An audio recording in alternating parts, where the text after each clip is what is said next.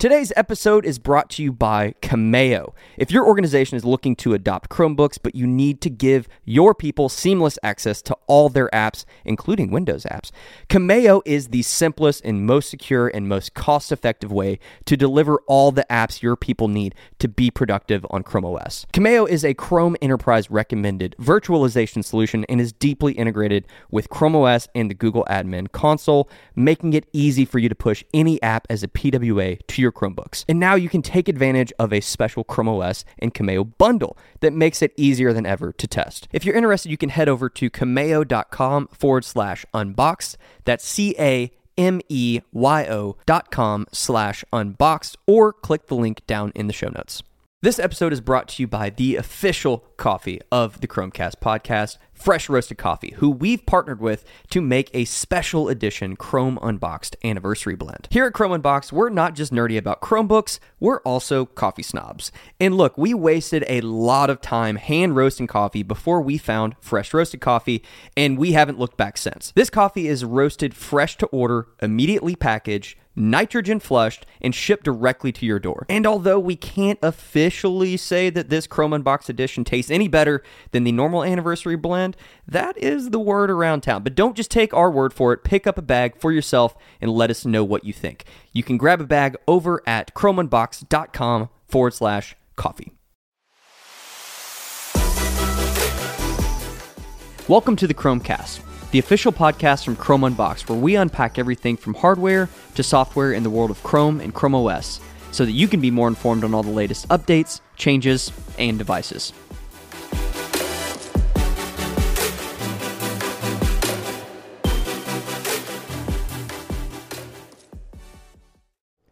Hello, everyone, and welcome back to another episode of the Chrome Cast, the official podcast from Chrome Unboxed. My name is Joe Humphrey, and I am joined today by Gabriel Brangers Hello. and Robbie Payne. What's up?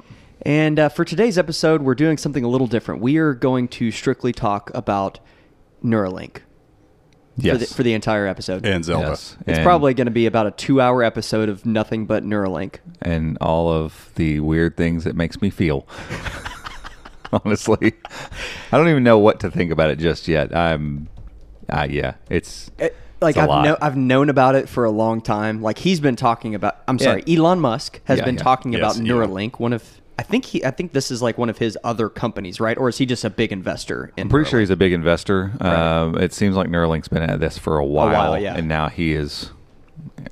I, I haven't looked it He's up. found the tech and said, "Boom, we're going to do this." Yeah, and he so he's probably helping fund it and Yeah. help pushing it forward, and because obviously he is concerned with AI our, and our humanity. Yeah, what's Yeah. going to happen to us when AI gets to the point that it's uh, inevitably going? So Yeah, it's uh, uh we're just kidding. We're not going to talk about this today. Other than this, Yeah. I, I, I thought this would just be a quick little thing, but uh, yeah, it is actually insane. So yeah, maybe- but uh, maybe probably we- not worth our conversation Pr- pr- right now. I really need to process this a bit more. So Yeah, what I, I've, I've known about it forever, but it's like it's becoming real now. yeah, Like, they made very that. They kind of made that. Had a big uh, press conference kind of Yeah. thing, and Joke's really on showed. you. It already exists. It's Yeah. all Oh, yeah. there. Yeah. Uh, they're saying human trials 2020. Yep. Um, Yep. But you know, the beginning part of it will be interesting watching them be able to maybe cure Alzheimer's and Yeah. spinal cord issues, and like Mhm. that could be some crazy stuff. But yeah, the long term, if you've not looked into it, Yeah, Neuralink. yeah, Check it out. Look up Neuralink. just maybe get on Twitter. It's uh, Yeah. everywhere. Take, take a breath. You'll you'll dive deep. I Yeah, guarantee it. yeah, yeah, yeah. So, uh, uh, actually, let's talk about some Chrome OS things. Uh, I think that's what our uh, listeners are maybe more interested in. I don't know if you want to hear an episode on Neuralink, let us know. Maybe maybe we'll do that uh, as a spinoff. We need- Sure. We're gonna have to do a little research. It's just gonna it's just gonna be us just sitting quietly most of the time, just like Yeah. okay, so all right, uh, my brain's connected to the internet. All right. I don't. Yeah. I don't know what to do with it. All right. No, we're gonna we're gonna talk about Stadia. Let's talk about Stadia. Yeah, that's so much this more is fun. this is so much more fun. Like, let's ignore all the humanity stuff. Yeah. let's just talk about the fun things. So Stadia, for those who do not know, this is Google's new game platform. Um, this is a streaming game platform that Google is rolling out, and it looks like they're just gonna kill it. I mean, they are just. I, th- I think Robbie, you just said all, 4,000 developers already signed up. Yeah, so a couple new pieces of news came out around Stadia, and again, if if this is your first time listening, and maybe you have never seen our YouTube channel or you've never read anything on our website, and you've just in general not even talked about Stadia before. Uh, in general, this is Google's streaming game platform, just like Joe said, and it's it is this. Uh, different way to go about distributing and playing video games. And Google sees it as a massive uh, market to get into. And so this is how they're getting into it. And the coolest part about all of it, and the reason that uh, we feel that it's down our lane and it's going to be something that we talk about a lot, is because prominently, um, Chromebooks are the ones that are going to benefit from this most. And I say that because um, game streaming, the way that Google's doing it and the way that other companies have tried and kind of failed, but looks like Google's going to pull it off, uh, benefits low powered machines. So Chromebooks, obviously, you don't buy a Chromebook to game on it, but if Stadia does what it does, and you're in a place where you know you have decent internet connection and you can leverage cloud gaming. Then any Chromebook now becomes No a gaming hardware rig. required. Yeah, I mean, Yeah. in- anywhere you no are, more you just consoles. yeah, click the link, go start playing the game. I mean, it's going to be pretty awesome. Comes out in November.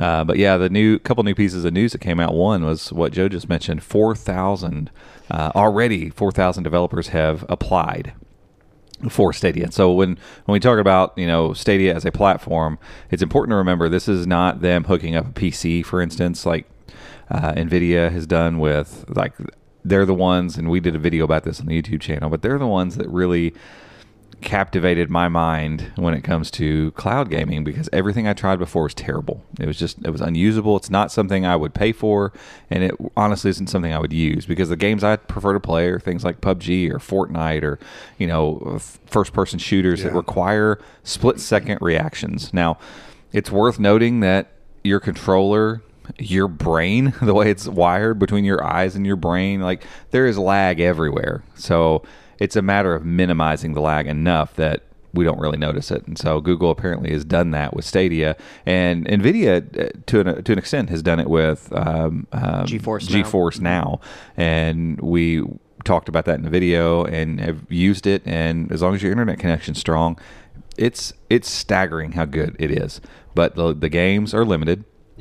And in general, what they're doing is basically spinning up a Windows server with Steam on it, um, and it's just an interesting kind of thing that they're doing because it's it's kind of a bolted on situation here. Kind of a roundabout way of, yeah, doing and it. it, yeah. it works. But there are times I've been playing on the Shield TV and the the game exited, and you see the desktop there for a second, then it's like, oh no, You're like the the illusion has been lost. you just saw the server desktop. It was real weird, and it's like, and I had to just turn it off because it got stuck on, Yeah. but I didn't have mouse control. It's real weird.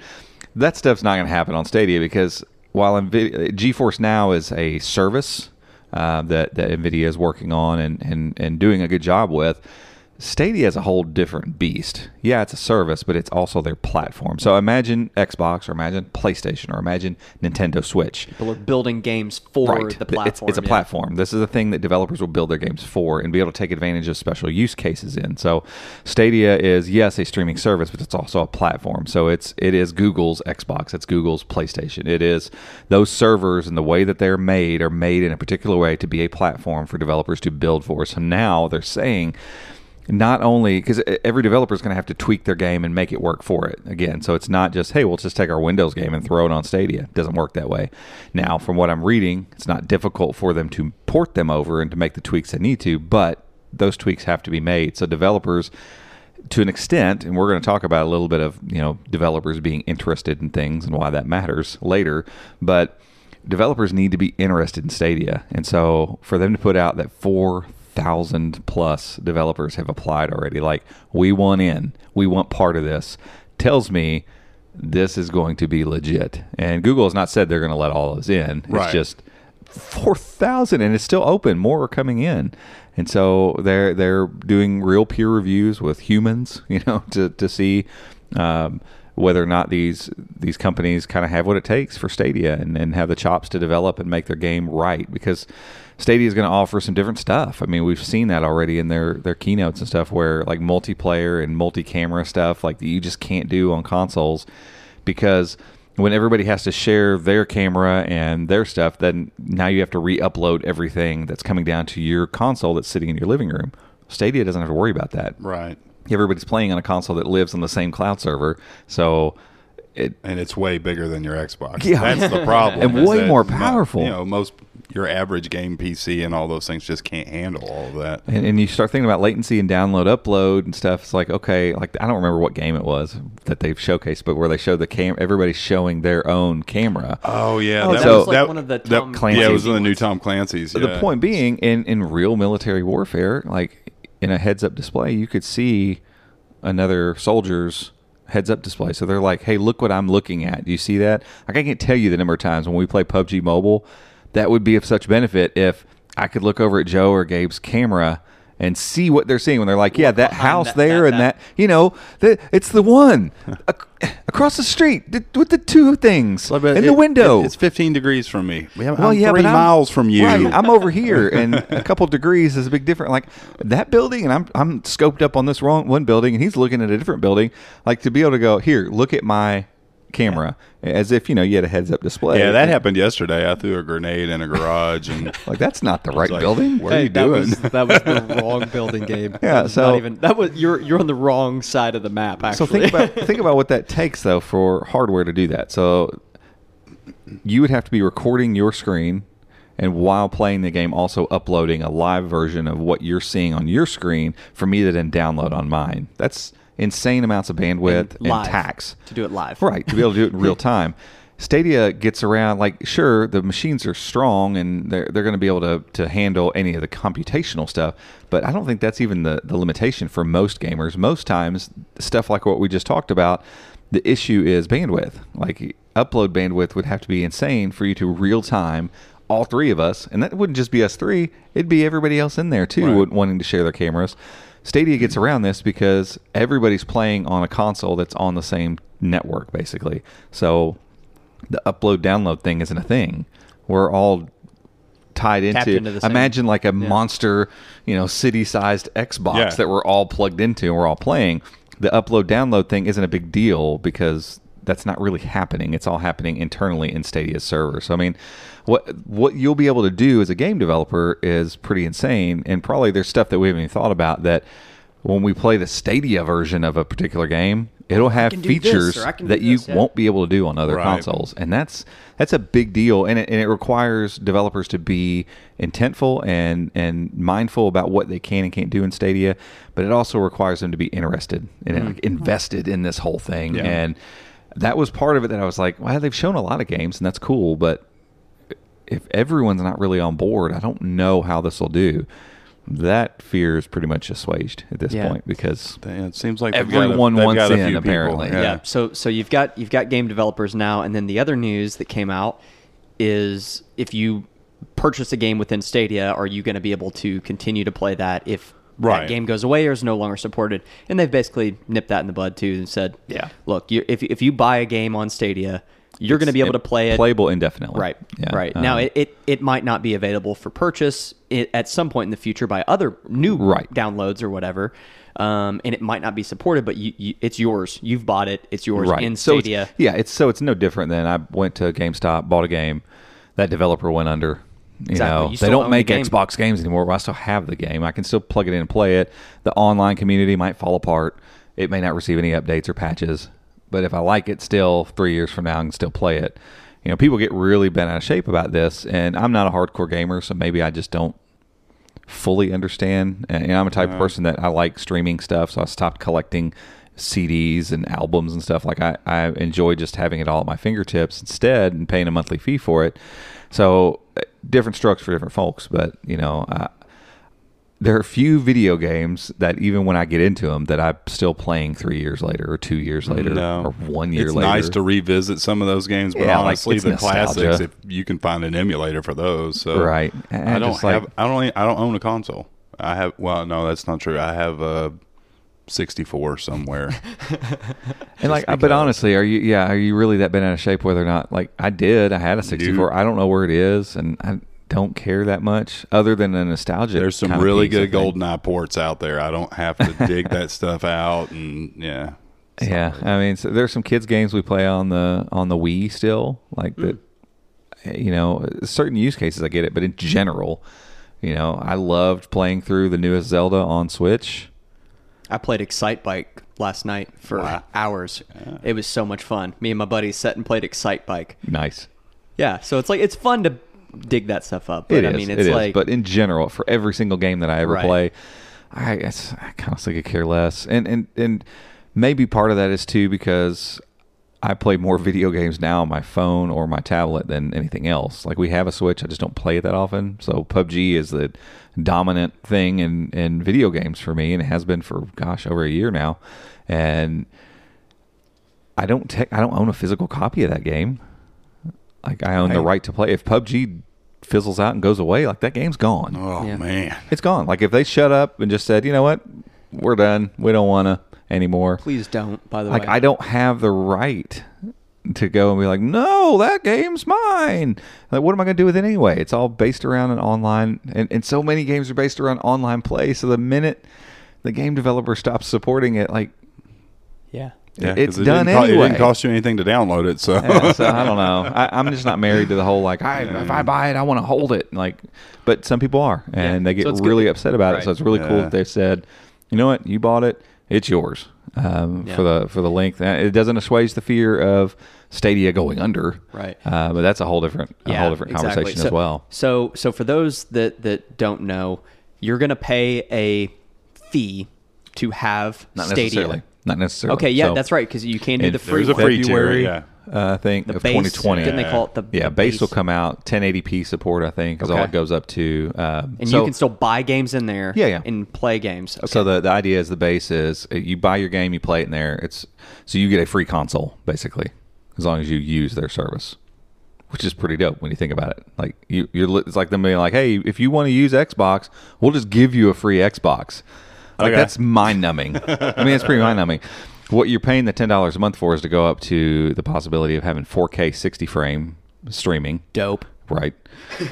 I mean, Right. for me, like at first, it that won't matter at all. 1080p on a Chromebook's gonna be plenty, but eventually, like, you know, I'd like to here be in able to the pop office, it up. Here in the office, we've got an Ultra with the Yeah, 4K. that'd be really TV. nice. Yeah, so that all of that would be really cool to take advantage of, um, and then you get free games along the way. Yeah, there'll be there'll be certain titles that are free with the and- $10 a month Yeah, thing. and I'm not sure what. I- yeah, we don't really know how much content you're going to get, but you're going to get some free. Like I know Destiny 2, they're basically that's the poster child right now. Like Destiny Yeah. 2, you'll get the game You're and all the download, all the all expansions, of everything, and, and if you jumped in on the founders founders edition Mm-hmm. like we did, of course you get the controller, you get a buddy pass to share with somebody. So uh, and an Ultra, right? Yeah, okay, and an so- Ultra. So Oh, yeah, yeah, I mean I it's a it's a decent deal Did altogether. but for people that are like, I don't want to pay a monthly fee for Stadia, cool, don't. Just wait till February and get the free version and stream at 1080p and That's so enjoy your games. Uh, so you're really the only the only risk you take at all is that Google would just you know Google it up and cancel Stadia. Somebody made a really great point though, and I Gosh, think I it was- just don't know. It was, I mean, a- who knows? it was in a comment section on on our site, and um, I've been actually meaning to write an article about this because I think it's a great point. I need to research it a little bit more, but off the top of your head, name a paid service that Google has canned. One that you actually pay for, which you don't, we don't pay for a ton of Google stuff, but name a paid service that Google's gone. Uh, we're canceling it. Gone. I, I, I can't think of They one. revamped Drive. oh, uh, My phone is my phone yeah, is trying ask- to tell ask- me. Let's just see what ask Google. Google. Yeah. Word choice. She is gone. Okay, That's all right. what it searched. There we go. All right. yeah, I don't. I can't think of any, and that's really interesting. Um, And that was their point. That's interesting. Google cancels free stuff all the time. Google never cancels paid things. and they're just so. It seems like they're so invested in this. Yeah, Like, this one feels different than most ventures that Google has done. And they said they've been at this for, what, three years, I Yeah. think. So this isn't like a, a fly by night thing. And again, you got to remember, like, people get upset about Google canceling stuff. And I, we do too. We talk about it all the time. You know, rest in peace, Allo. Rest in peace, Spaces. Spaces. You know, Google Plus was garbage by the time it left anyway. But, you know, there's there's all these things that if they don't reshape them and reuse them, it's it's sad, you know, that to see your service go away. But then you have to remind yourself you were using it for free. Free. It- you didn't pay anything for it, and people get so mad about a free service going away. Like you weren't paying anything for it. And yeah, you can make the argument that oh, I'm paying with my data. Sure.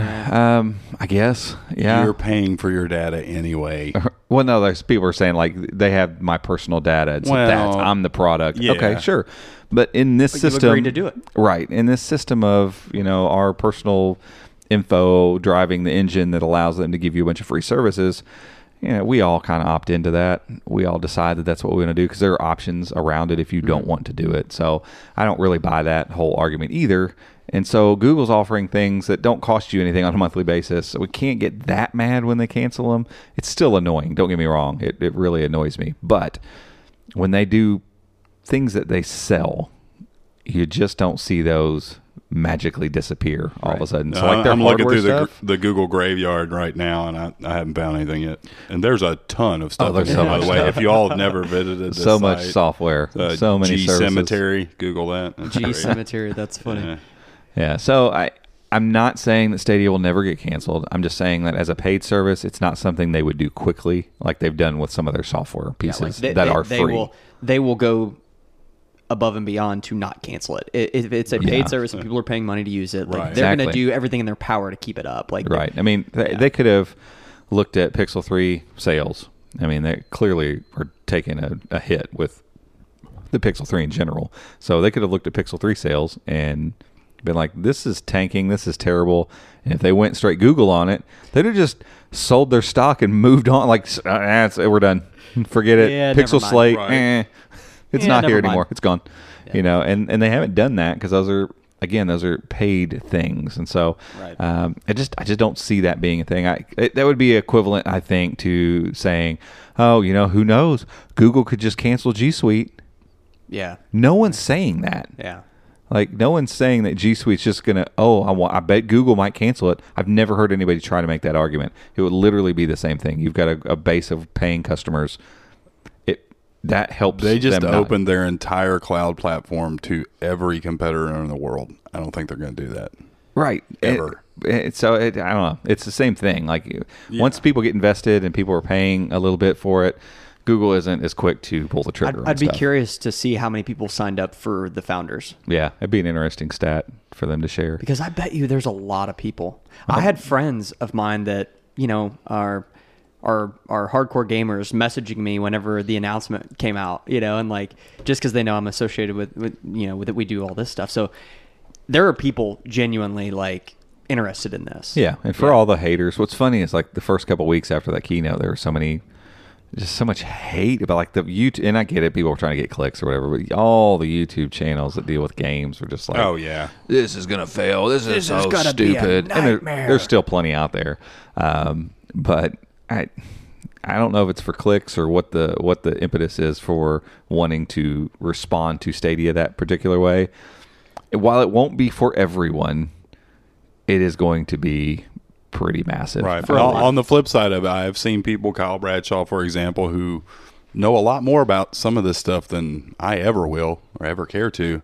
And he's excited about it. Like he's already challenged me to a death match on Destiny when it comes out. But I mean, so the, this is legitimate. This is truly legitimate on Google's part. And Yeah. uh, as Robbie said, I just cannot in any universe imagine them saying, "Eh, we're just going to pull the plug." It's just not going to work. Yeah, we're gonna we're gonna make a clickbait video on you on our YouTube channel. It's Yeah, gonna be called absolutely. "Why Stadia is Going to Fail," and then we're gonna we're gonna basically prove the point that it, it won't fail. Yeah. It's gonna be great. Oh, People are gonna yeah. love it. Uh, I'm glad you clicked in here. Yeah. We wrote the title and published the video, and then we couldn't find any reasons. Yeah, we went through every logical uh, example and Join us for a game of PUBG. That's right. Yeah, So- hopefully is one of those four thousand. yes, gosh, not please. PUBG, but who? Tencent. No, because that's PUBG Mobile is done by Tencent. Oh, Um, regular PUBG. the Bluehole. Blue, Bluehole, yeah, yeah. Yeah, Bluehole. but I think PUBG is a company now too. But the the dude that made PUBG to begin with has ventured on to other things. Uh, he's he's making, working for he's, Stadia. He's making more games. Maybe. now. Oh, well, no. So speaking of game developers, and, and you kind of mentioned this a second ago, let's let's kind of switch gears here. Um, you wrote a re- really interesting article this past week uh, on our website chromeunbox.com talking about Roblox and how the game developers at Ro- Roblox have really kind of done it the right way. They've they've built their game for Chrome OS, and you can use it without a touchscreen, and it's a good experience. And So yeah, t- tell folks a little bit about you know Roblox and what they did and what they maybe did differently. Yeah, uh, I I can't speak about Roblox as much as some other people probably could because the game just annoys me, frankly. Um, not, I don't want to hate on the game. I just I, I don't care for it personally. Um, but it's a it's a cool concept that people are able to just kind of use this universe and create games inside the Roblox framework. But more importantly, uh, what Roblox as a company has done is chosen many months ago, maybe over a year ago. Um, I remember them coming out and just being real straightforward with this that they were going to add Chromebook support. And by doing that, it wasn't just, hey, we're going to make sure that the game will open on a Chromebook, but they're like, hey, we're going to. There, there were actually some giveaways two times, I think. If you were a Pixelbook owner, you got a special Skin, like uh, uh, there's some wings that my daughter still puts on her little character every once in a while that you could not get anywhere else unless you had a Pixelbook. Like they did some specific stuff with with Google on that, which was really neat. But in general, they just kind of adopted this uh, open arms policy to Android on Chromebooks, and um, you see it pay off. My my daughter has a, a cheap phone uh, that got got broken, um, and she used to play Roblox on that on that phone, and it's doing all kinds of wonky, crazy stuff right now. And so she also has one of the Chromebooks that we've had at some point in time. I think it was my wife's old Chromebook, so uh, fifth gen Celeron uh, Broadwell Celeron Acer Chromebook 15, no touchscreen, just you know, good old Chromebook, and gets along okay. You know, fourteen thousand maybe on on Octane, so no powerhouse by any stretch of the imagination. Fire up Roblox on it, and she's playing, you know, with with no issue whatsoever. And it's not like, oh, I can get by with this because kids are adaptable. You know, Right. they can play their game. They'll, you know, well, I can't do this, but I can do that. Ah, I'll just do this. But none of that. It wasn't just like, oh, I can't do this, so I'm going to go switch to this little game No, instead. it's like playing on a desktop PC. I mean, she was just in butter. it, you know, and, and had no issue and enjoyed the game. And matter of fact, now it's to the point where she would rather play it on her Chromebook than her phone. She's like, I can see everything so much easier, and it's easier to move around, and it's easier to interact and all this stuff. And all of that is because Roblox made the decision some months ago to go all in on Chromebooks, and it makes sense for them as a mm-hmm. company. I mean, they cater more towards younger folks. Younger folks have Chromebooks in front of their faces at school. We are seeing this all the time. We constantly have parents coming to us and be like, "What Chromebook do I need to get for my kid? I want to spend this much money. What's the best thing I can get for that much money?" I mean, it's constant, a Yeah. constant flow of this. And so what's happening is exactly what we've talked about. It's going to happen.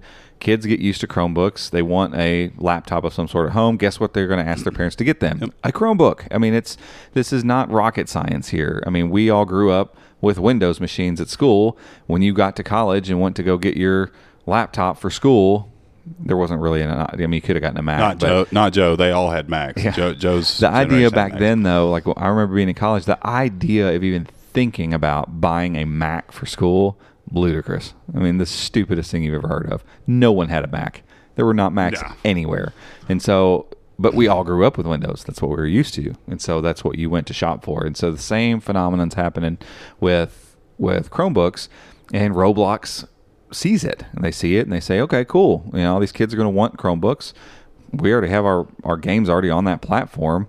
Why not take the few extra steps? And I'm not a developer, but watching IO, they make it pretty simple. It seems like here, add this and do this, and then boom, you know your your app is ready to work with Chromebooks and take advantage of keyboards and trackpads and large screens and touch screens and all that stuff take the time it takes to, to make that work. And now, guess what? You just opened up your app to countless millions of users that probably weren't going to use your app to begin with, maybe on a phone. And I'm, I'm speaking more not not to games here, but to productivity apps, video editors, uh, word processors, email clients.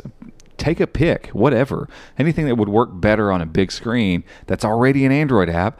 Take the extra steps to make the interface look good on a big screen. Take the extra steps to make sure your keyboard and trackpad supports there because it's already there.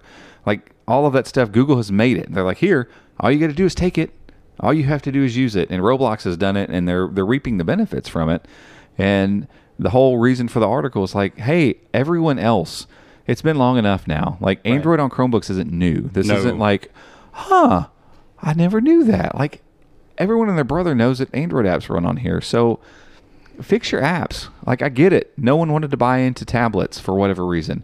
Like everybody just ignored Android tablets, but Chromebooks are here to stay. Right, and, So, and it's it's so weird it. to me because Google has already moved on, and they're they're pushing, hey, develop your Android apps on Chrome OS. We've got Linux, we've got that. They've already moved on, and we're all sitting here like, come on, developers, get on board. Right. I mean, that's great that you can develop them on a Chromebook. It should be that way. That's awesome. It's great for the ecosystem, but you've missed the big picture of. I mean, even from a from a business model standpoint, how much revenue are you missing out on by not having your games? Because if a game Exactly. doesn't or an app period doesn't work well on my Chromebook, I'm not going to use it. No. And period. The fact but is, if it does work well and there is in-app purchases or subscriptions or something like that, and it's something that I'm going to use or something that my kids like, guess what? You're going to get money from me. Right. I mean, it's it, it, it it's mind-boggling, and whatever the phenomenon is around Android development and this phone-only exclusivity mindset that people have, like I don't know what it's going to take to break free of that. Like I, Is it just is it just resources? I mean, fear Google, of the tablet, Yeah, maybe uh, because the yeah, Android and it tablets is. I mean, it's more resources. Don't get me wrong. I'm not Yeah. saying they just flip a switch and everything Sure. will work, but the pieces are there already. It's not like it's a mystery or Right. you have to solve it or anything. You just have to put the time in to, to do it and then market towards that audience. And maybe Google could be better about, I don't know, figuring out ways to, to market that kind of stuff. But I think what it's going to take is a handful of larger app developers. Like Roblox is a great example, but some larger app developers have millions and millions of downloads, millions of users showing up and doing something unique. Um, like I think Roblox is again a good example, but I think whenever, even though Adobe said really soon, really soon, we're still waiting on Premiere Rush. Good thing I you didn't know. hold my breath. Right? I mean, we'd all be dead. um, but eventually, say Premiere Rush rolls out in the next month or two, you know, and it shows up, and now all of a sudden you you get to see people doing something that you didn't before on a Chromebook. Right.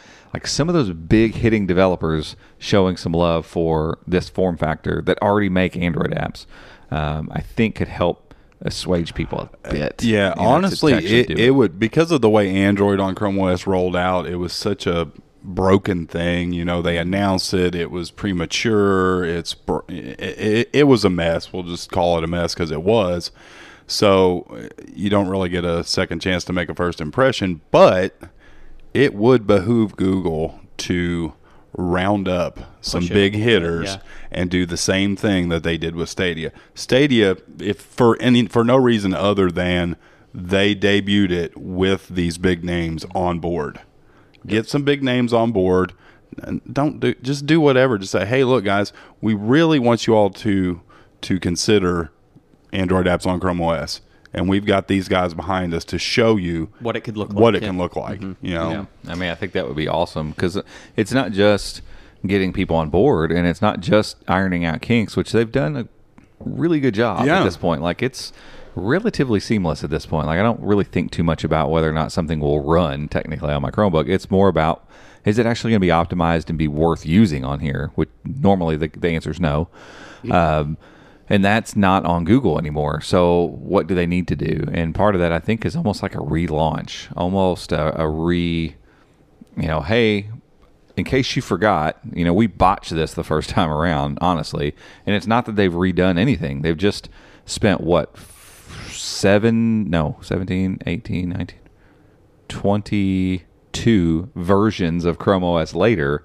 It feels like it's ironed out. It's 53. That's when it showed up. Yeah. Took a little time. 53 Took a little. Took a little time. and we're on 75. Yeah. Yeah, and So- it's it's to the point that they've lost a lot of Android users on Chrome OS Sure. because it was it wasn't ironed out. I mean, it's like Right. buying a car and dealing with garbage gas mileage for two years until they get a fix, Fix for it or something. something. Like, I mean, yeah, it's, it's it's not a good way to do business in any way, shape, or form. And so now that they've got it fixed, it's almost like they haven't really advertised it much at all. You know, maybe it's time to re-advertise it again. You know, re-bring it to the forefront and like, hey, this is a big deal and it's worth getting a Chromebook to do this on. But like Gabe said, like they need some heavy hitters in their corner before they do that. Like you don't just show up and go, yeah, it runs Android apps great. It does but most of the Android apps don't take any advantage of any of the the, the hardware qualities here. So it's like, uh, do you really want to advertise something that it, it works technically, but is it worth it? Mm-hmm. Um, and it's still at this point with the Android app selection for most people, enabling the Play Store isn't even worth it Yeah. right now, and that's Right. a real shame. Yeah, that should so- be fixed.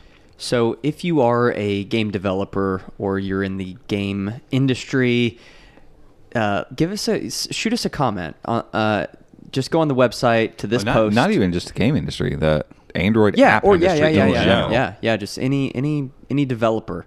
Let us let us know in the comment section. Like, what are the barriers? You know, like what Right. why why it, it you know the resources or whatever it might be. Let us know. Yeah, what's I mean, holding you back? Yeah, I'm Uh, genuinely curious. Um, and and you know, I think this is this is kind of. Uh, I, I think maybe our contribution, right? Like let's uh let's at least initiate the discussion, maybe. Yeah, because we don't want to come off as Right. like, oh, this is just flip a Get switch. it, it's easy. know, we we get it. We're not developers in that sense, and it's. But we'd like to know. Yeah. We'd like to know Yeah, yeah, what yeah. what's the hold back. The what's holding up this progression. Yeah. And if I if I were to wager a guess at this point, it would be just genuine. There's I, I don't care. I think it's users, right? I mean, if, if people aren't using the Play Store on their Chromebooks, why would we put resources to Right. developing for it when when no one's doing it? It's like right. so. I so I Google really needs to compile those it. numbers. They need to come up with those numbers, and they need Right. to get that in front of developers to be like, hey, look, I don't know what those numbers are, but you're missing out on a potential new five Market. to ten million user market Yep. over here. Yep. You know, because let's not forget, last year Chromebooks overtook MacBooks uh, from shipping numbers to be the number two operating system that's sold right now, and so those Yeah. numbers aren't just vaporware. You know, it's it's real numbers. It's it, th- these are realities, and so ignoring them eventually is going to come up and bite you. Yep.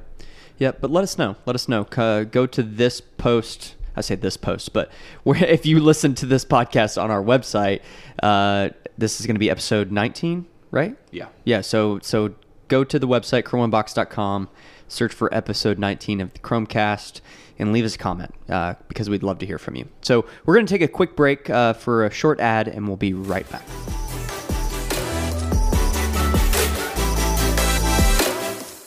This podcast is brought to you by NordVPN. We recommend the service and we use NordVPN because they keep your browsing secure and private on any device.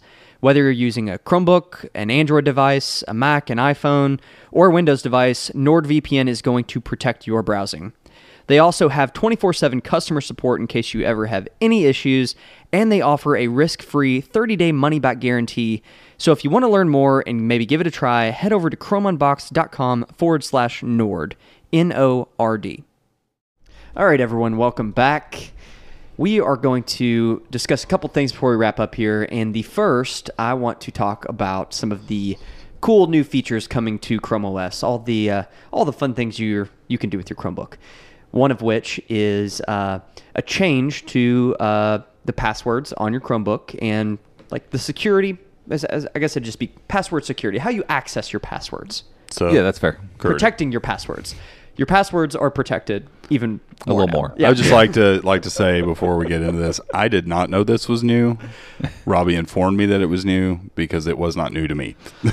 Yeah, Well, that's because you. That's because you do all Living in a things. coal mine. Seriously though, when Robbie said something to me about it, I was like, I don't know. I like seriously, it feels like it's been that way forever. But then I remembered my Chromebox has been on 77 for weeks, so it's been on 75 for months Yeah, and months. yeah. and months. So, yeah, the idea here is really simple, and it's just one of those like, why in the world wasn't this a thing before kind of thing? Because in general, Google does autofill with Chrome. This isn't just Chrome OS. This is Chrome um, across the board. So if if you're logged into Chrome with your Google account, you go to a site you've been to, it can it'll autofill that username password log in no big deal. Um, so if, if someone's logged into your device um, this doesn't change any of that. So if somebody gets access to your chromebook or your mac or your windows device or your phone and they're in it they're moving around the interface and then they go to a web page that like your bank and it, you have autofills turned on for it, it's still going to autofill. Like this doesn't change any of that. So please do not hear this and turn off like screen locking. Or do not turn off No, biometric security. Do not turn off passwords. Like lock your devices when you walk away from them. All that stuff still applies here. None of that. None of this changes any of that necessarily, except whenever you do autofill, like if somebody had access to your device, they could they could work some stuff out while they got your device. But eventually, you're gonna probably walk back in the room, or you're gonna find that device eventually and figure out that somebody's been messing around with something. In general, that's where that, um, if you want to call it a hack or whatever, that that's where that would end. Um, but up until Chrome 75, if they were smart enough to just open the settings in Chrome, uh, especially on desktop, like the phone is a little bit different. It's a little more wonky to get into. Uh, yeah, but they're they're they've added it to the top of the Yeah, keyboard now, so that's so, a thing. yeah. Anyway, any of them now, whenever you go to that password manager in Chrome, used to it would just show you the uh, your entire list. You could search whatever. So if they wanted into your bank, type bank. If they knew what bank you were at, or if they just want access to your social media accounts to really mess Yep. with you. They type Facebook, boom, there it is. It says Facebook. Here's your username. Click the little Click the eyeball eyeball, and and- boom, password shows up. Copy, paste, send it to myself in a text message or email. Walk away, lock the computer back up, and they got whatever they want. No more. Just a smorgasbord. So that's gone now. Um, if they were to sneak up and get into your device because you left it unlocked and they went to that password and they went to go get it, it'll show them the username and a blocked password. And when you click to see it, every time it's going to pop up a thing. You have to put in your password. And it works for the entire instance of that settings page being open. So if I go to click some eyeballs after that and I put in the proper password, I'm going to be able to look at three or four passwords or whatever I want to in that instance. But the minute I close settings and open it back up and do it again, it's going to pop that thing up. And if again. they have the password to your device, then Well, yeah, You're I- just out of luck. That's that's where it goes back There to you like, go. Yeah, part of this is keep your password secure, especially. I mean, to the ones to your device, the ones for your main accounts, your Google accounts and stuff. If you link stuff, obviously make it a difficult password and don't share that with people. Oh, so you're saying I shouldn't use password one two three? Yeah, go with one, two, three, oh, four. Crap. Go with exclamation Okay. two, three, four. No Capital one. P. Yeah, Capital P. I'm totally secure. Ooh, use that. Use dollar sign for S's. uh, zero for the O and password. Uh huh. Yeah. No is- one guesses is- those this is- things. This is a weird thing. I change my passwords like every three months for like my Google, my bank, my social media stuff. But like some people just don't. Like there are people that Yeah. have just had that like they've got their one password that they use and they've used it for Yeah, and I'm. I'm one of those that has multiple variations of multiple Ah. like, and so. Well, yeah, I mean, that's- so that's I'll kinda what I forget- do, yeah. I'll forget on a, on a case to case basis. So I mean, I I leverage Google passwords Yeah, a lot. too. oh yeah, Yeah. very much. And and I end up being the pe- person people come to a lot when they're like, "Do you have the password for such and such?" I, actually, I do. Yeah. because 'Cause I Google logged saves in there it. one time and I I logged saved it it. and I told Google to save it. Yeah. Um, and for me, that's just that's been one of the primary reasons that anytime I walk away from a device, I make sure Locked. a lock screen is there and either biometric or some sort of PIN or password is required to get back in because I know that if they're smart enough and they get into my device, You're done. they got it. Yeah. They, you got me. So and, and we there was a lot of uh, uh, comments on this, and there always are about passwords and Google and all that stuff. We hundreds of passwords saved. I mean, I don't. I think at last look, I had like 300 because Yeah. we have web websites and all these different things. I've had my debit card breached exponentially more times Right. than I have my passwords, Right. which is one and zero. So right, it, I, I don't know. It's all about safe practices, right. really. Yeah, Yeah. but it's a cool new feature. I'm glad that it. they've added it. Uh, the more the more secure, the better. Again, I, my my hope is that one day everything's hidden behind some sort of biometric thing. Yeah. So there's no need for passwords anymore at all. Everything is covered with biometrics, and you don't have to remember anything because you're not going to forget your fingerprint or your retinas. Yeah. I just wish, I wish that like other password competitors out there, that you could potentially like create groups of passwords. So you go to that password section in your settings, and there's maybe groups. So you could have like, here's all my social media. Here's all my bank passwords. Here's all these, and they're they're kind of grouped like that, just so you can see them a little bit easier.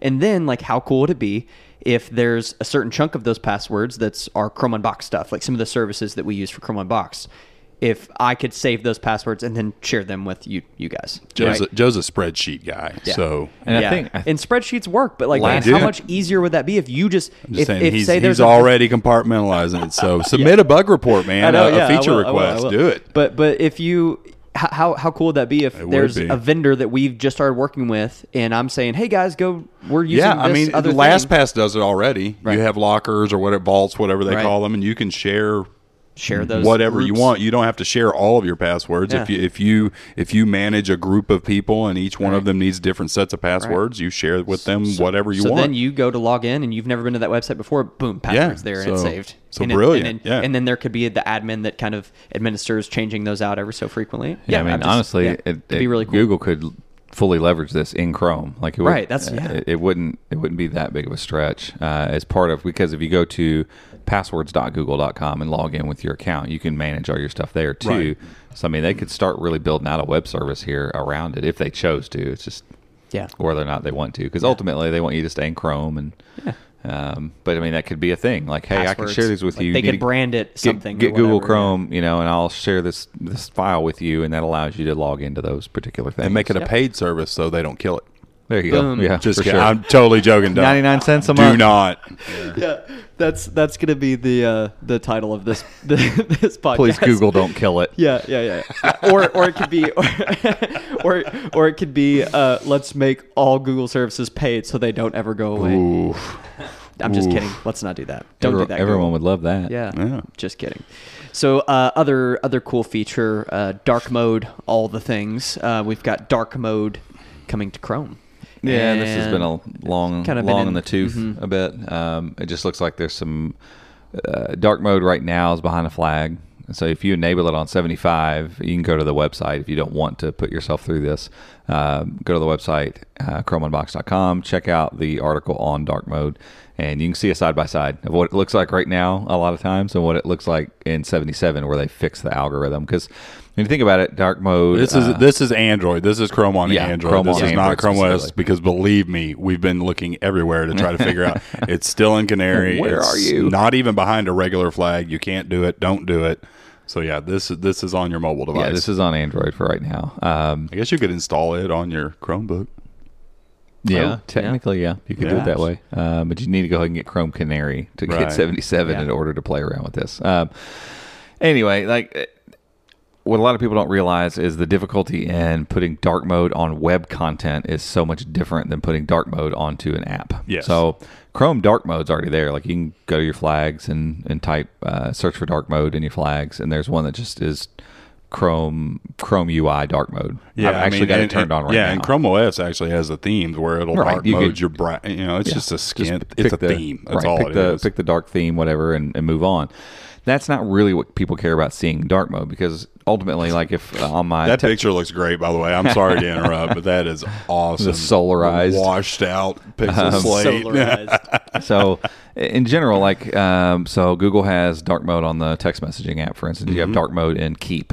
Um, if you go and open those apps and f- flip on dark mode and look at the app, what you're really seeing dark mode is the stuff that's the main pieces of the content. We're not just talking about your header and the bottom and a menu.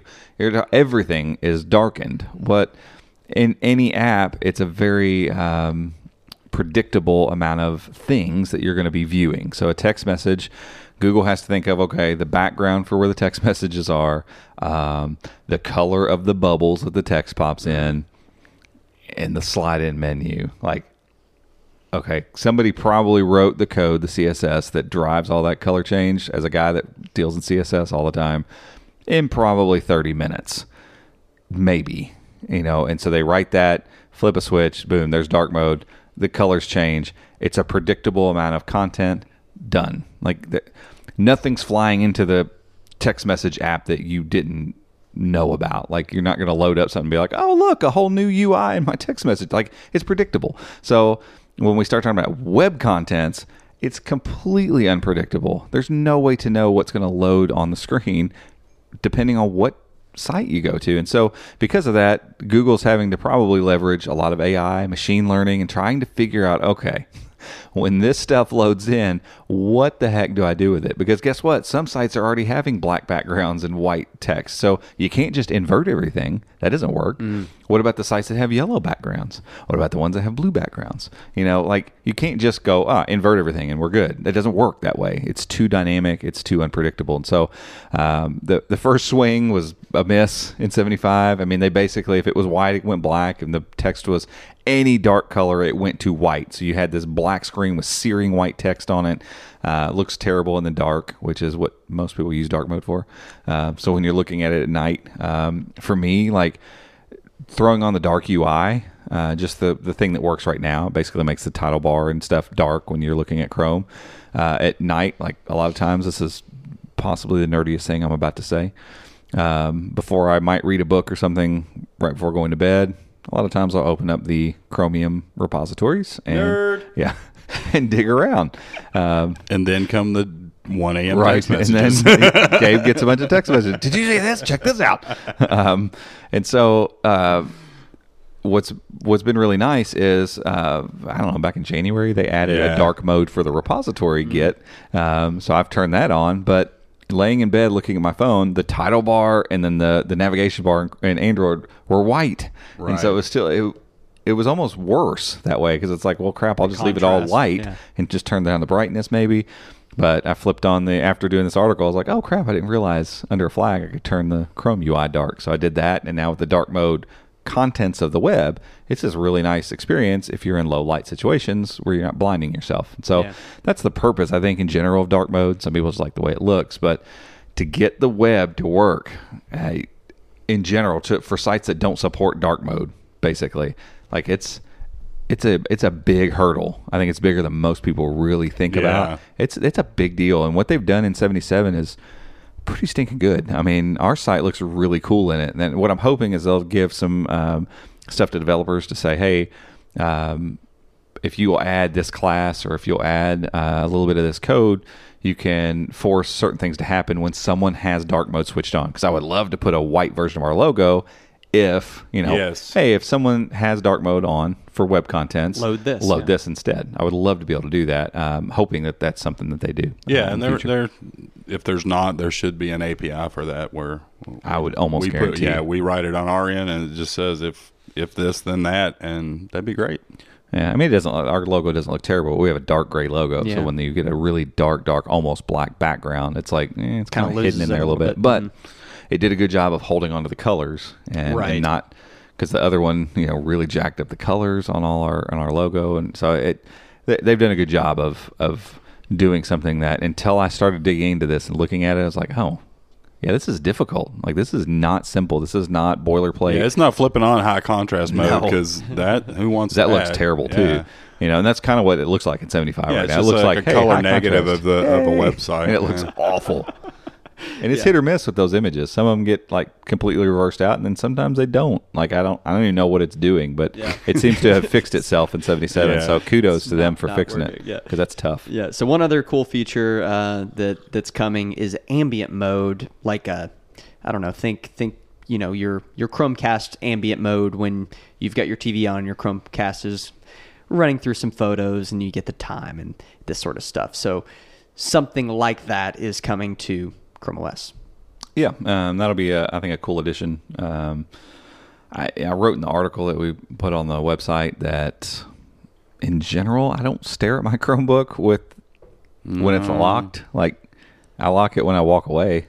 So I guess in I don't know. I I'm, I don't want to like poo poo on it too quick and just be like, ah, this I is mean, I, worthless. I think back of having a Windows machine for so many years because I used to just tinker and build my own all the time, and I always had one like sitting in the living room or something where it was I was Napstering music and stuff like that, and it was screensavers were cool, you know, yeah. And so I mean, I guess that's kind of the mindset behind it. But again, I'm so far removed from that.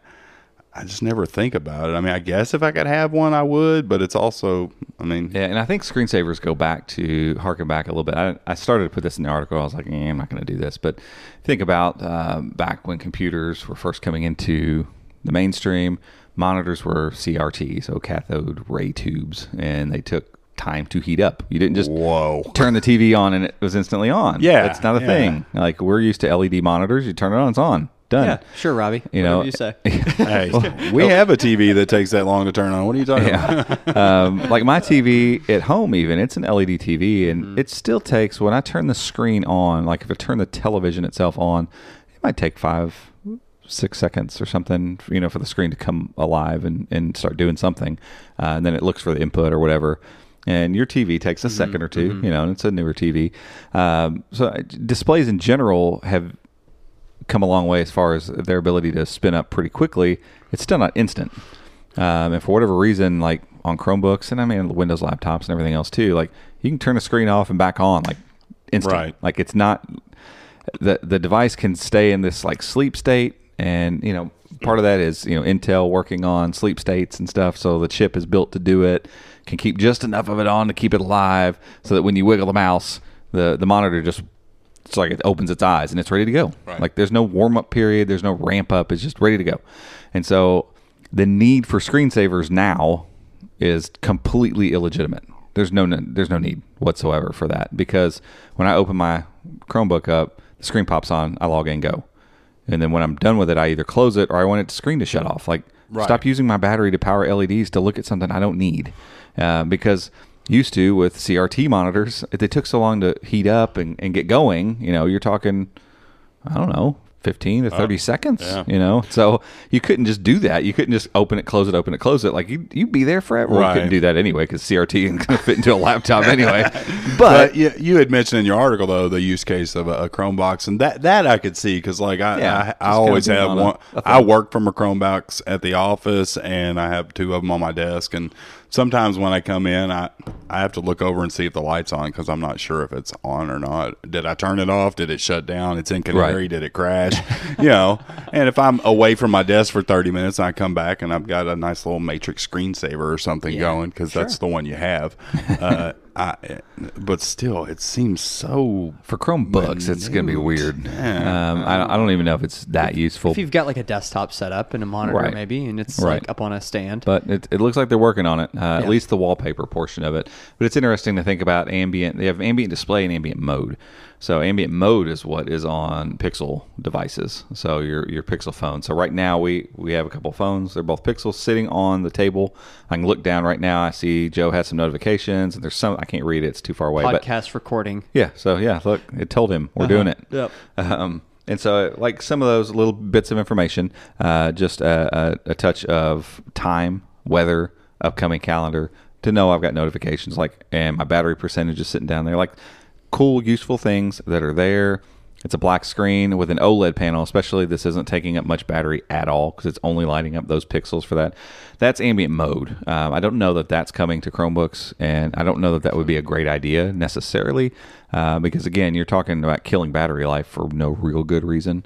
Um, but we know that there's you know media control widgets coming to the lock screen. So maybe they're going to add some stuff to the lock screen uh, especially because regardless of whether or not google's making tablets anymore manufacturers are making tablets uh, are going to make continue making chrome os tablets. So uh, maybe for those devices like i've got a i've got the uh, tab 10 sitting here on the on the desk right Yeah, now with a dark screen. it would be kind of neat if it was doing what the pixel's doing right now it wouldn't be as battery conscious because it's not an oled panel so Mm-hmm. even if those black pixels are there it'd still have to light it up but so if if it was lighting it up in kind of a, a darkened state maybe like 10 15% brightness and there were some widgets on the screen that were doing something Yeah. and there's a wallpaper shifting through maybe and maybe all of it's just for kiosk mode um, for Mm. chromebooks and chromeboxes and stuff that end up with the monitor on all the time and have to stay on all the time maybe that's all this is targeted for and for most people to just be off by default who knows but it's a new thing they're working on for sure and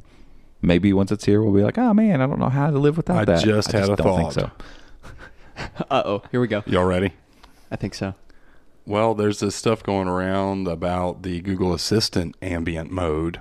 that's true I wonder what if they're gonna you're gonna be able to do that as well? Because I mean, the commit clearly specifically says it does say show photos in ambient mode, but are we gonna get Google what's Assistant? the, what's the assistant ambient mode It- stuff It's going to show you uh, like Google Assistant interactions on your ambient display on your phone. So I guess like uh, recommendations. To, I, I'm not sure. Yeah, I mean, I could see. Let me read this article real quick. yeah, I could I could see that being a thing too. I mean, anything they can do to leverage more Google Assistant in places Yeah, that uh, it's a win for them. yeah, especially if I, my Chromebook can be sitting there and I can just interact with that logging in with some sort of assistant activity, start play music or uh, queue up a video or something like. Yeah. yeah, those things could be beneficial, big time. Yeah, that could be cool. So uh, we'll we'll let Gabe keep reading his article. Maybe he can chime in again here in a second. But uh, let's uh, let's switch gears and talk uh, about one other quick thing before we wrap up, uh, and that's some some Samsung stuff. So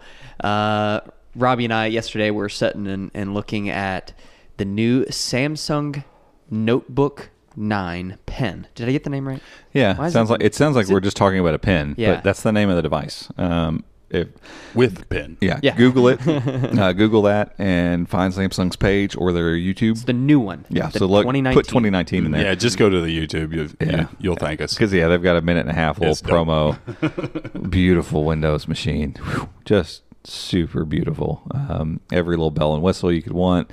And the reason I came across this is we are tracking pretty hard. Like my my interest is has um, really kind of honed in on a particular device that Gabe found ooh, a while back. Figured out it was Samsung a while Oh, yeah, back.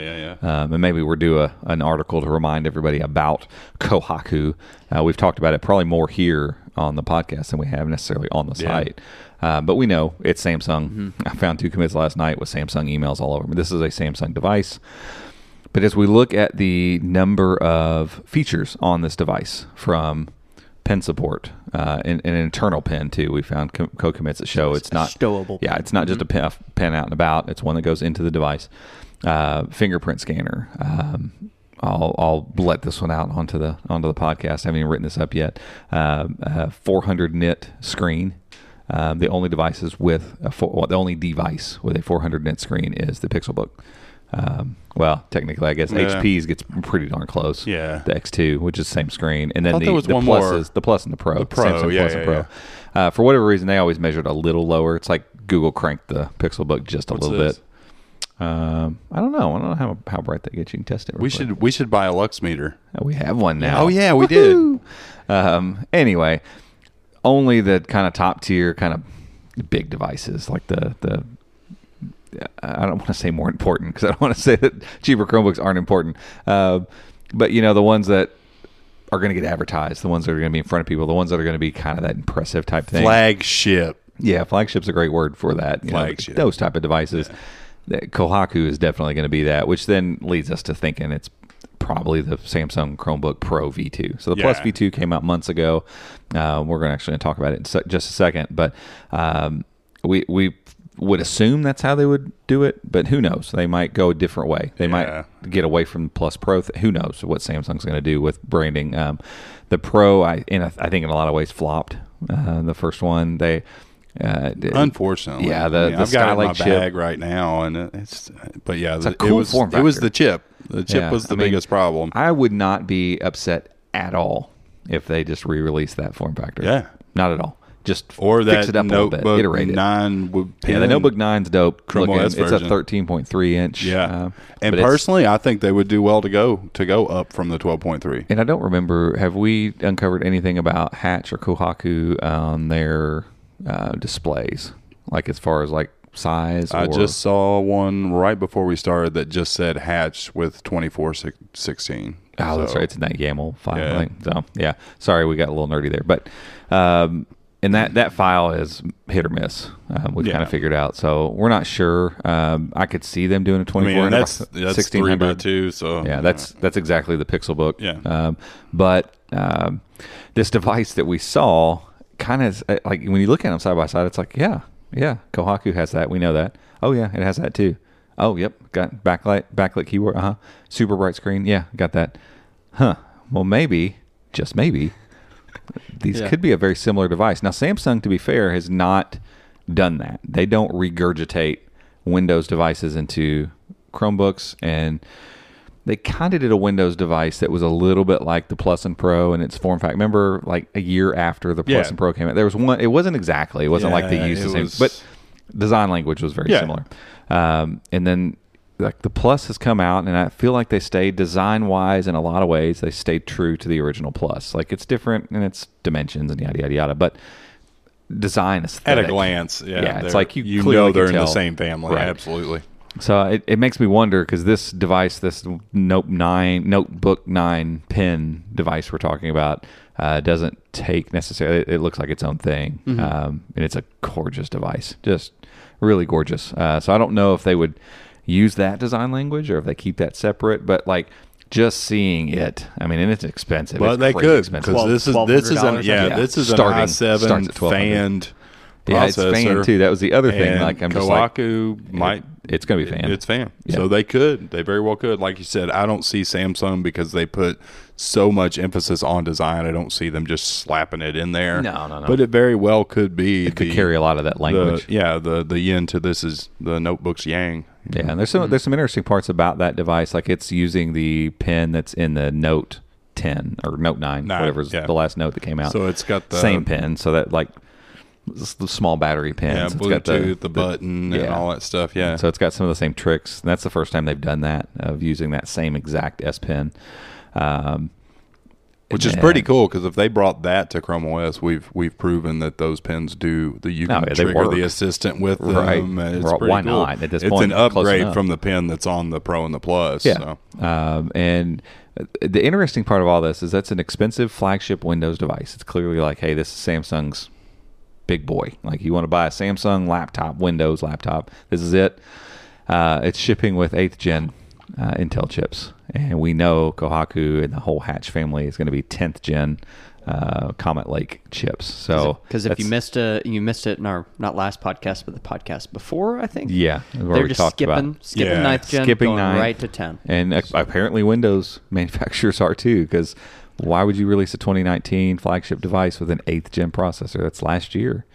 Um, so that tells me Intel uh, clearly just doesn't have their stuff together to, you know, meet the the standards of, of larger manufacturers, obviously. And Yeah. so hopefully that means 10th gen.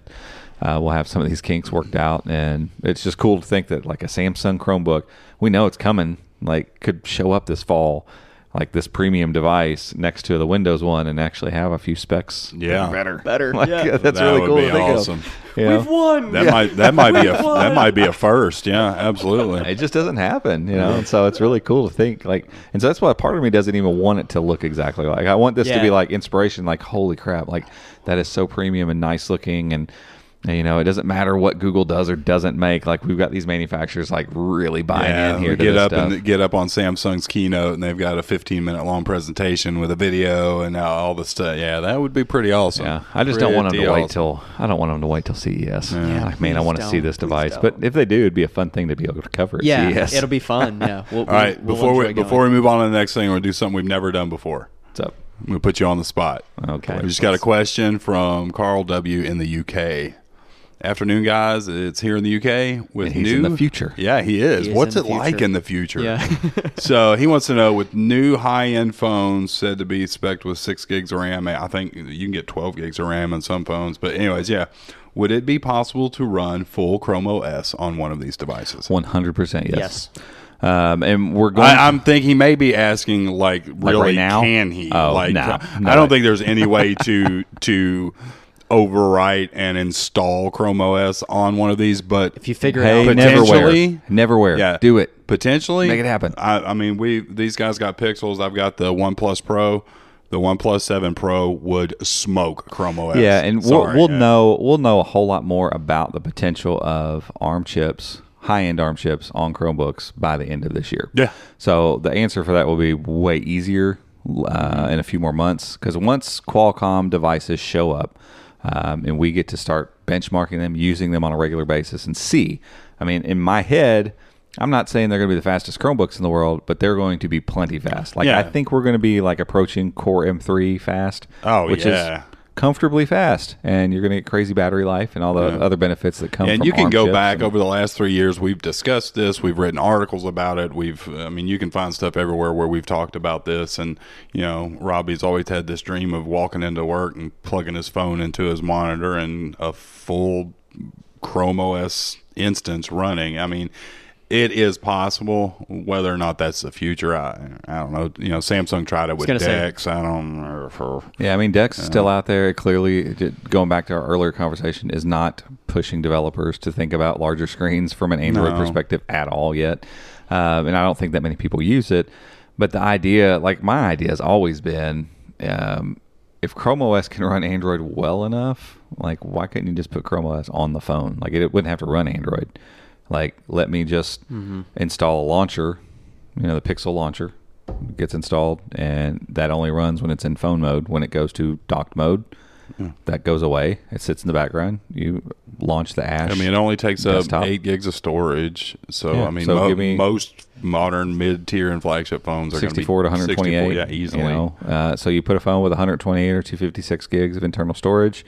This new Snapdragon processor, Yeah, especially that phones run 855 more, plus, more RAM than the average Chromebook. If you take them all into consideration, So, so, do it. Make sure it has eight gigs of RAM in it, and you know, give me if you want to dual boot it, fine. Like Chrome OS starts up so fast, make it to where when I dock it, it's a dual boot scenario, and Yeah. it boots up Chrome OS. I, I don't care, uh, but in general, I I don't think this is on Google's roadmap at all. But I, I don't think it's out of bounds to think that there could come a day where Google could merge the two in that particular way, meaning um, Chrome OS is is the base running underneath all of it. The Android framework still running on here. Um, The launcher. yeah. I mean, so the. Mm-hmm. launcher, the ability to run apps, all that stuff's still running on your phone. You wouldn't know any difference until you plugged it in and realized that Chrome OS desktop's are running, or you run them side by side in parallel because Mm-hmm. you clearly can do that. Uh, when the phone boots up, Chrome OS is sitting in sleep mode on the side, not logged in, just chilling until you dock, and then at that point, it flips over into that mode. Could you still get phone calls and get all your text messages? That would be the the secret sauce if they if they went back and forth Mm-hmm. How could between they it patch it in? Yeah. because they're getting close. I mean, you're getting to the point where you share text messages with Mm-hmm. with your phone, Right. Because again, this would have if it was a dual type thing, it had to be parallel because you wouldn't be able to like turn your phone off. That would be weird. Um, so it'd have to be almost a parallel type thing. Um, I don't I don't see why not. I mean, since Chrome Mm-hmm. OS already has the Android framework in it, they would just have to figure out smart ways to the essentials: your phone, text messaging, which they've already got text messaging right for the web. Yeah, Like, you wouldn't it- even have to it push that. works. It's all integrated. you know, once they tie phones are getting tied to Google accounts anyway. Um, we're not too far from that. Google Voice does voice over IP already. Like, we're not that many steps removed from this being an easy reality. I just don't know that Google would ever do it. Yeah. Um, I would love it if they would, or figure out a way to where, hey, I, I've got enough processing power here to run Chrome OS. So even to give it to me in a pinch where I could just plug this in and, and not maybe not an everyday thing, but it's there if I need it kind of thing would be awesome. Yeah, so if there's anybody from Neverware or FydeOS or anyone who would love to partner with us on this, we'll scrounge up a phone to experiment with, walk us through it, and we'll, just try try it. Yeah. I it'd mean, you never know. It would be awesome because I guarantee you that, as far as from a hardware perspective, can I get Chrome OS to run on here? Absolutely. Yeah. Yeah. I mean, the chipsets that are in here are no different than Cheza that's getting built. But the application- power is plenty. Yeah, don't know. Yeah. Yep. Yeah. So good question. Hit us up. Where, where was that on Twitter? That was on Facebook. Oh, Facebook. Yeah, cool. Yeah, so. yeah. Hit us up on social media. Comment uh, on the post on the website. Let us know if you have questions. We'll maybe we'll, we'll try to start doing that towards the end here. Answer some questions. Last thing. Last thing. We don't normally talk about deals, but we've got one that's just too good not to mention. and it won't go away. Yeah, and which it is is awesome. a Samsung. Yeah. Right. It's like, man, we're just loving on Samsung here at the end. It's great. Yeah. I haven't talked about Uh, Samsung that much. Yeah, exactly. In a while. Yeah, so we've got a uh, the the Samsung Plus V2 uh, that is on sale, the better version, Yeah. So because there's two different versions out there, folks. In Yeah. case you didn't know. stealth gray and light titan. Well, not only that, It's important to I've know the difference. and I haven't really dug in, but I've never seen this 128 gig model anywhere. It So wasn't I don't- on Best if Buy it's prior a to Best this. Buy exclusive that's just come out, but it's I don't not, know. But this I, thing I've is, never seen it. This thing is heavily discounted right now. Ah, yeah, it's ridiculous. So the, I the- bought one for my mom. if you bought one from that other online style shopping place during Return it. a 48 hour sale they may have had recently, Yeah, that is that is uh, return it while you can because their M3 was 399 and it was only and it was 64 gigs. and it was also the light titan one. yeah. So we have a video on about that. We have a video on YouTube. Uh, just says watch this before you buy Samsung Plus V2. Uh, go watch that in general in a nutshell. There's a version that Amazon is peddling. Uh, there's a version that Best Buy has, and that Samsung has, and I think Samsung has both now on their site. Uh, and it looks like oh, it's just a color difference. Not true. Uh, the light Titan one, that's a light gray color. Uh, the entire keyboard deck is all plastic uh, versus the Stealth Silver one, I think is what it's called. The one that came out originally, which is a much darker, uh, like a gunmetal looking silver, and it's three quarters aluminum. So you got a glass screen, aluminum deck, aluminum top, and then a plastic bottom. Uh, it doesn't sound like that big of a deal, but it Makes adds a difference. Yeah, Yeah. it just adds to the feel of uh, the premium feel of the device. And the Stealth Silver one, like, has that Samsung branding, like what we were talking about. It looks like it is a is the next version of the Plus, the original Plus.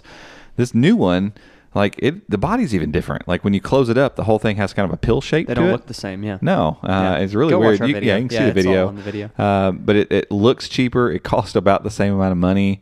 Uh, screens and keyboards are the same, but you know, like there's no reason to go buy that device, especially when Best Buy's had it. God, it's been two weeks now Yeah. on sale. Uh, and and the initial ones came with four gigs of RAM, 64 gigs of internal storage, and the Celeron processor, the uh, uh, non-fan Celeron processor. Um, there is a light Titan version with the Core M3, which is what I highly recommend. It's a huge bump in performance. Um, but the they still had 64 gigs of internal storage, and this one just popped up 128 gigs of internal storage, four gigs of RAM.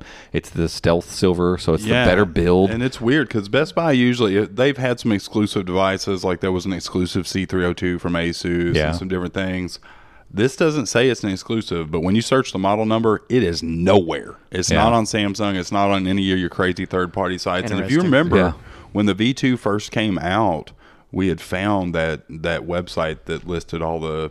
I think it was a it was a like a, a green certification that that devices have to get, and there was all these different model numbers of the Samsung, and we're like, what are all of these? So maybe maybe Best Buy does have the exclusivity on this one, but But yeah, I mean, all definitely of the way to go. This is this is the best version of this Chromebook. Period. Yes. There's no question. It's Yes. the best version. This is the cheapest one you can get to, Right. because it's three ninety nine right now, discounted down from what six, Six- at least five six ninety ninety nine, yeah. So it's already deeply discounted that way. And if you are a student, you have a student in your home, or you have a student in your family, like anyone, signing up for a student deal, especially for elementary or grade school kids, takes about ten seconds. Yeah. and you can add it to your account and get a student discount. It's not that big of a deal. And that knocks Um, off an additional yeah, fifty fifty bucks right now. So, uh, and that that that deal may go away. The other deal may go away tomorrow. We don't know, but it's been around for a little while now, Yeah. and it's it's worth mentioning because like when Chromebooks reduce price like this, it, it just shines a different light on them. Uh, and it's not just this Chromebook, other Chromebooks too, where at 600 $650, you mean, know, we really put it under a microscope and it's like, you Mm-hmm. better, you better step up, which is, people say this all the time, but th- that's just not true of Windows devices. If I go spend 600 bucks on a Windows device, I, I I'm not that expectant that I'm going to get this premium thing. No. I'm, Right. I mean, the, I'm the, assuming the there's going to notebook be nine some pin we just talked about is twelve hundred bucks. Yeah. starting start, price. yeah. the lowest end one. So yeah, they had a model on, on their website that's eighteen hundred dollars. So don't don't feed me this whole like you know you can buy a premium la- Windows laptop for six hundred dollars. No, no, you can't. That's just not true. But in Chrome OS world, people expect premium designs for that six to eight hundred dollars. I mean, it's just that's just the expectation. So as they leak up into that price range, we really have to look at them from a different perspective. We have to look and be like, ah, that trackpad was a little weird, or Right. that screen's not quite bright enough, or yeah, that hinge isn't just perfect.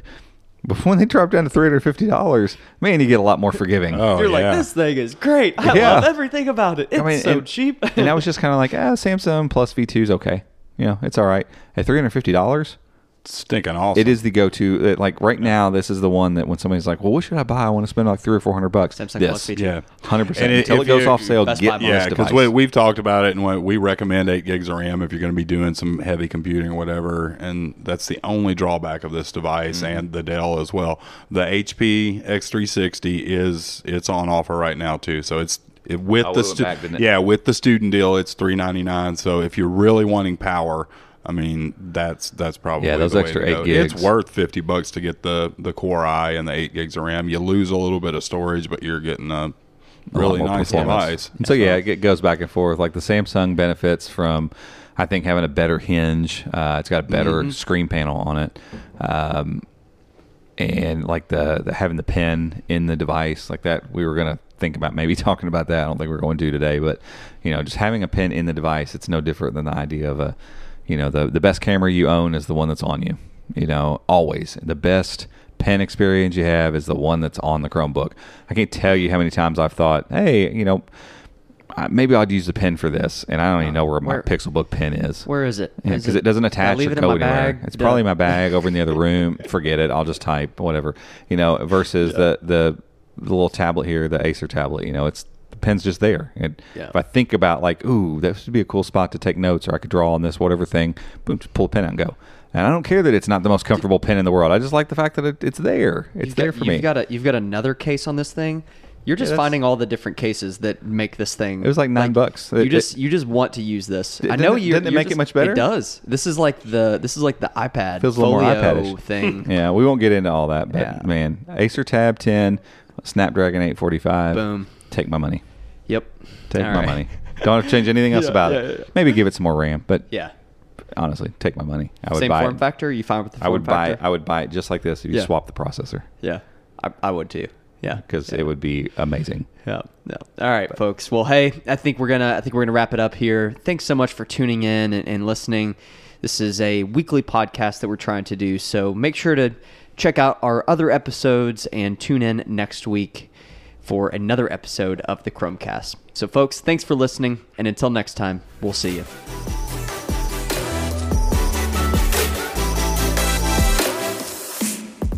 Hey guys, thanks for tuning in. You can find show notes over at chromeunboxed.com forward slash podcast.